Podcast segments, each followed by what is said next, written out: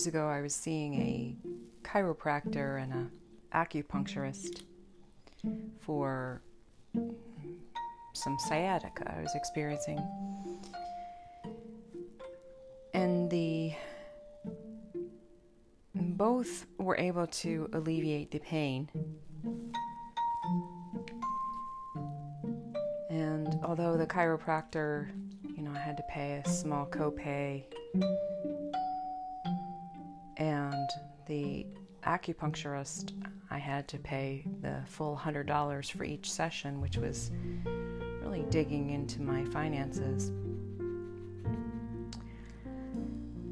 The chiropractor, after a few sessions, said to me, I'm a little concerned because there's, you should be healing by now.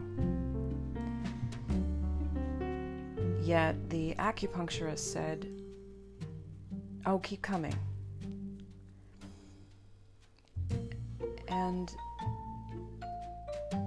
although I definitely couldn't afford the acupuncturist anymore, I, I heeded the words of the chiropractor because he said to me, he said, I'm not in the business of having people coming back. I'm in the business of healing.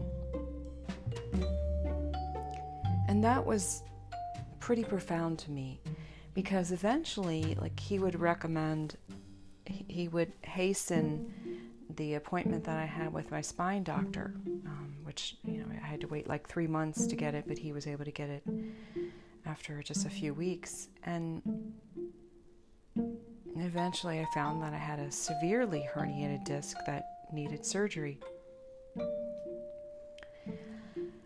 And I, I think this kind of shows the intentions of some people who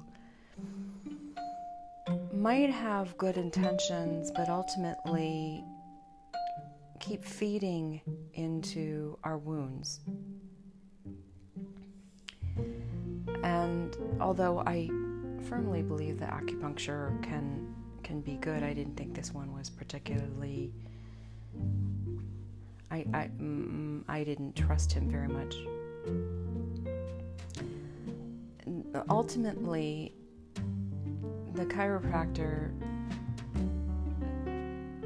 was the most noble because he could have very easily just taken my money and every couple every week or so my coming back to him and he would get rid of my pain alleviate my pain but then it would only come back and so there's a lot of self-help gurus if you will who charge an immense amount of money for their workshops and their teachings.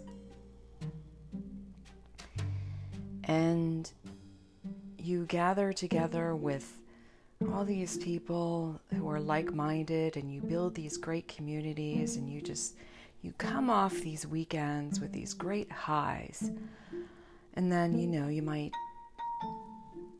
uh, have facebook groups and and such and that makes you feel good. But then, when you separate yourself from these communities, which will happen, they give you little healing in terms of those original wounds. What brought you to these gurus to begin with?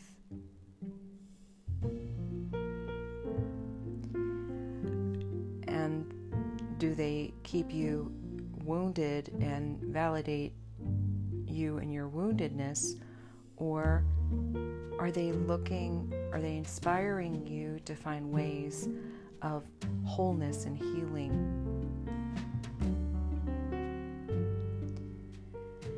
And ultimately, that road is very difficult because we have to really look deep down and investigate what it is in our lives that we are contributing to the pain.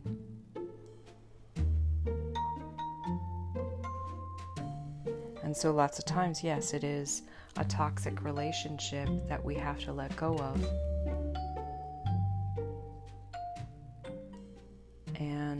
Sometimes it's a matter of figuring out ways to deal with people who are intolerable that we can't get rid of.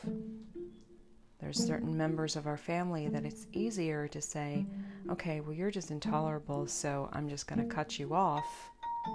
But that just keeps us further disconnected from a part of ourselves that we don't want to face. So for myself, I could have ignored I could have ignored his advice and never gone to see a spine doctor, but then my wounds would have never found a way of healing.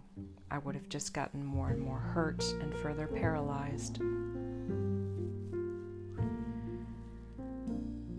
So it's important for us to seek healers whose goal is for healing and not validating and keeping us hurt and keeping us wounded. Ultimately, the road to progress is significantly spending time with ourselves, walking back and asking ourselves, where can I grow here? What can I let go of? What part of me do I need to really shape and soften and heal?